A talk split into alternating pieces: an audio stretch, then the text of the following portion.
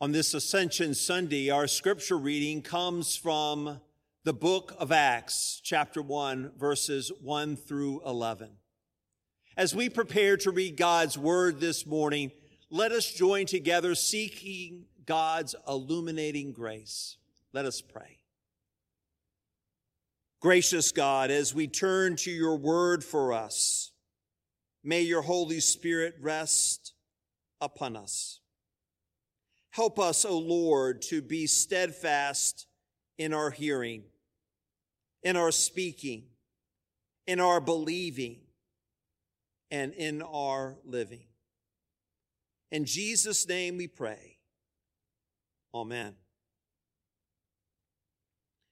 In the first book, Theophilus, I wrote about all that Jesus did and taught from the beginning until the day when he was taken up to heaven after giving instructions through the Holy Spirit to the apostles whom he had chosen.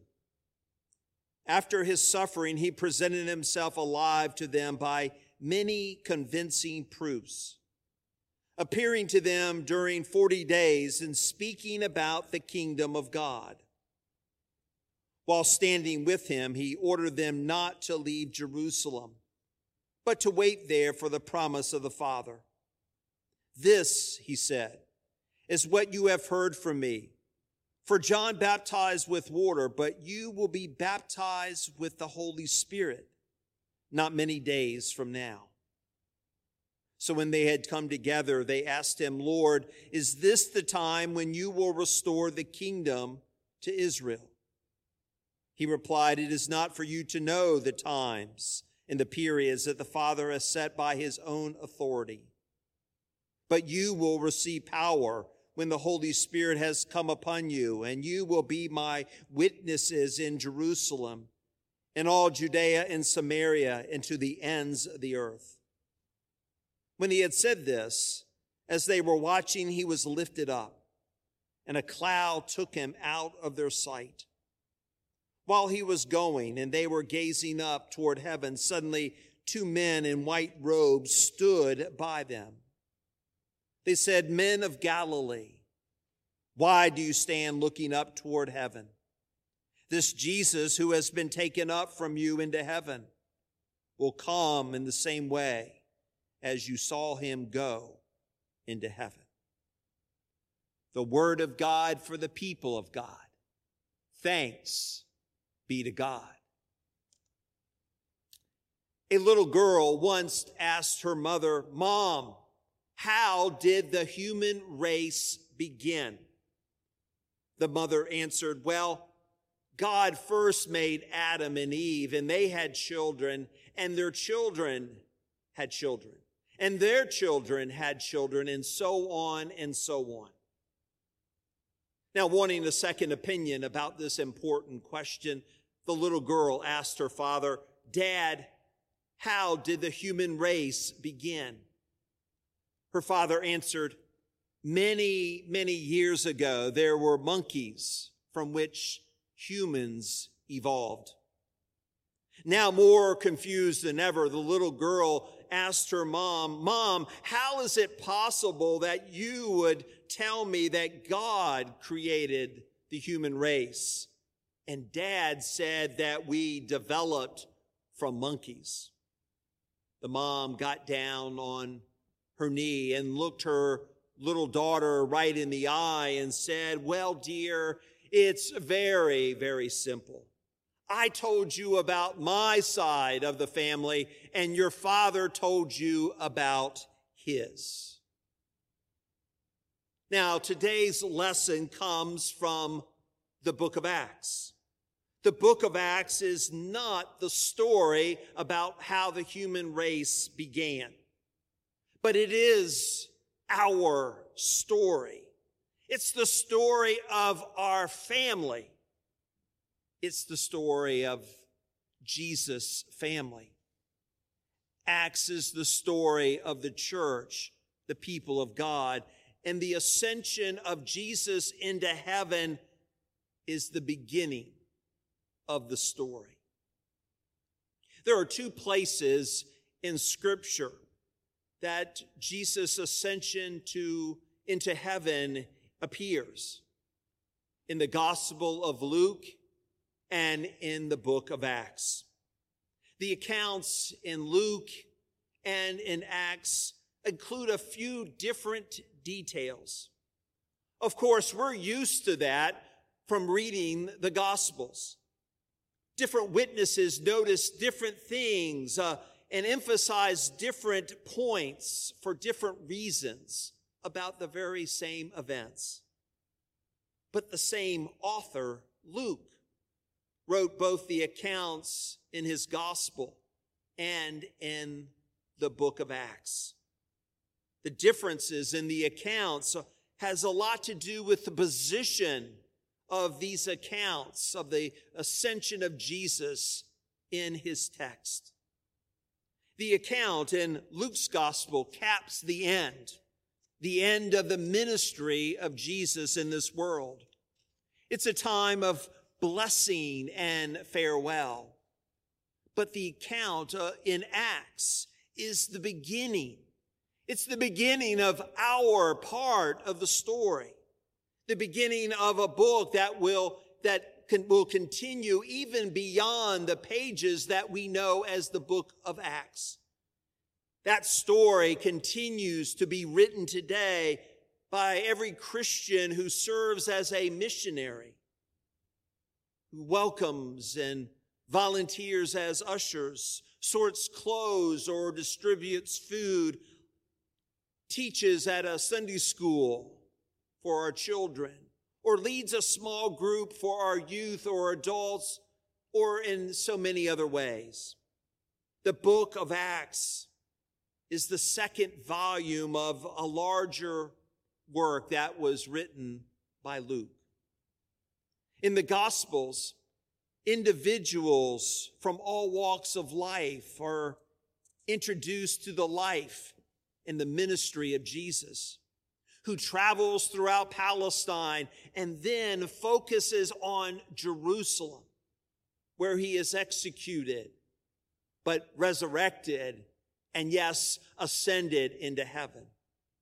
The story of the good news in Acts, on the other hand, begins in Jerusalem and spreads throughout the Roman Empire until that time when Paul is, as it comes to Rome, even though he's a prisoner.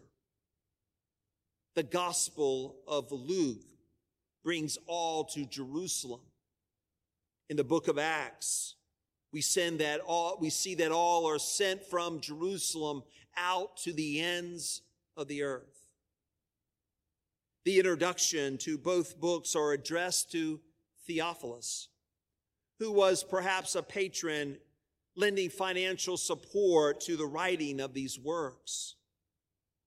It's clear that Acts was written by the biblical Luke, who appeared in, in Paul's letters, but was also perhaps Paul's personal physician. In each case, Luke is writing to a influential and rich convert who is new to the faith. In Acts, Luke begins where he left off in his gospel with the ascension of Jesus. And in Acts chapter 1, verse 8, we hear Jesus tell his apostles, but you will receive power when the Holy Spirit has come upon you. And you will be my witnesses in Jerusalem and all Judea and Samaria and to the ends of the earth. And then to confirm this, while the apostles are staring up into the sky in awe and in wonder, two individuals, much like those that were in Jesus' empty tomb. Tell the apostles that Jesus will return in the same manner in which he has left.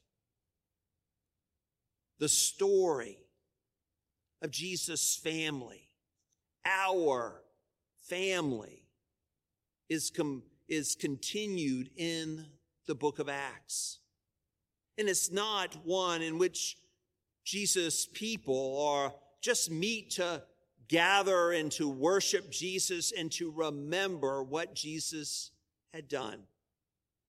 No, their story continues the praise and the worship. It's certainly a, a part of, of what happens among Jesus' followers and what, what Luke reports on in the book of Acts. Jesus' family, though, in word and deed, go forth to the four corners of the world to take the message of Jesus to all the people, beginning in Jerusalem and then in all Judea and Samaria and to the ends of the earth. Jesus' followers, his family, follows his call to be his witnesses. But what is a witness? The apostle Paul tells us that some Christians are called to be apostles some prophets and some evangelists and some pastors and teachers. Ephesians chapter 4, verse 11.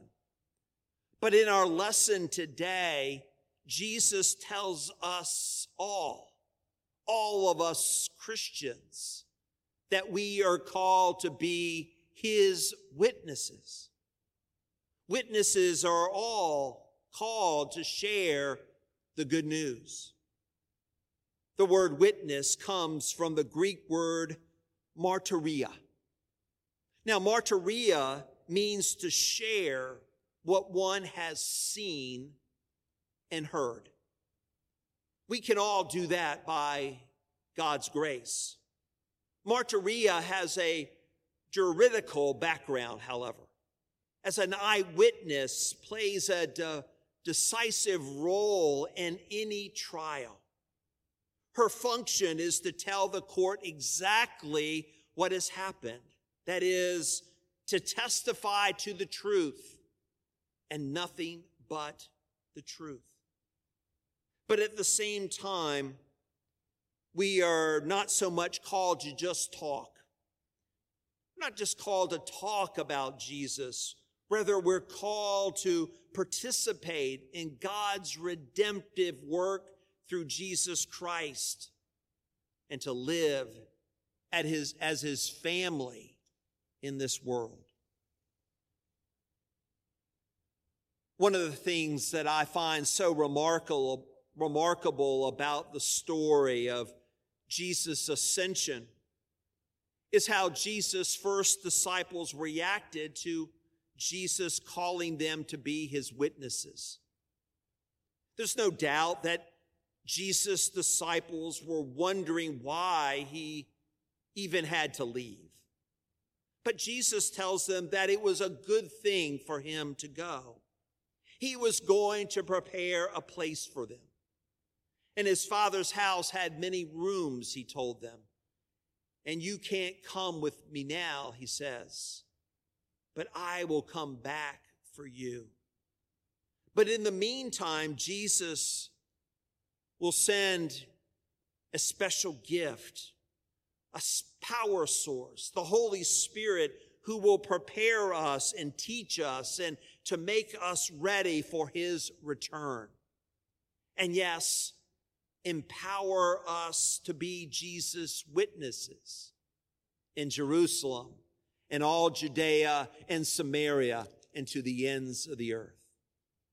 That is, I believe, in our neighborhoods and in our country, in those places where it may not be, be easy to go to share the good news of Jesus' love for all the world. And of course, to the entire world. According to Luke, Jesus' disciples received this news with joy.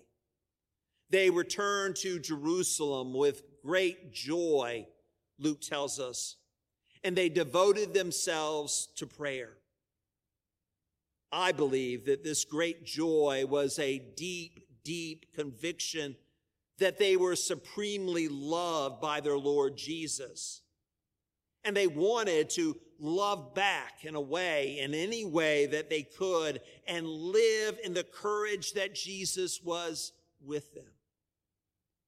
Because even though he was ascended, he was still present to them. He's still present to you and to me. Now, those first disciples didn't have a specific plan, but they got ready for God's plan, the one that God had promised. They prepared for what God would do next as they commissioned Matthias as the 12th apostle, replacing Judas. They made preparation for something new and the promise coming of the fullness of the Holy Spirit and the new ways that they would witness to the life and the death and the resurrection of Jesus Christ. And yes, yes, even his ascension. Jesus' disciples knew then as Jesus ascended that in one sense Jesus leaves us, that, that he is taken away into heaven, but in another sense he is given to us and to them to go into the world in a new and more universal way. Amazingly, he will no longer be located only in one physical space to the exclusion of all others. Rather, wherever his disciples will be after his ascension and the coming of the Holy Spirit, now and forever, Jesus will be there as well when we reach out to him in heaven. And since Jesus' humanity is taken into heaven, our humanity belongs there too and is, in a very real sense, already there with Jesus. In the ascension, Christ's glory is at once revealed, but yes, also concealed. And so is your and mine. Brothers and sisters, we too are now in a ascension celebration moment, I believe. A special time a special time.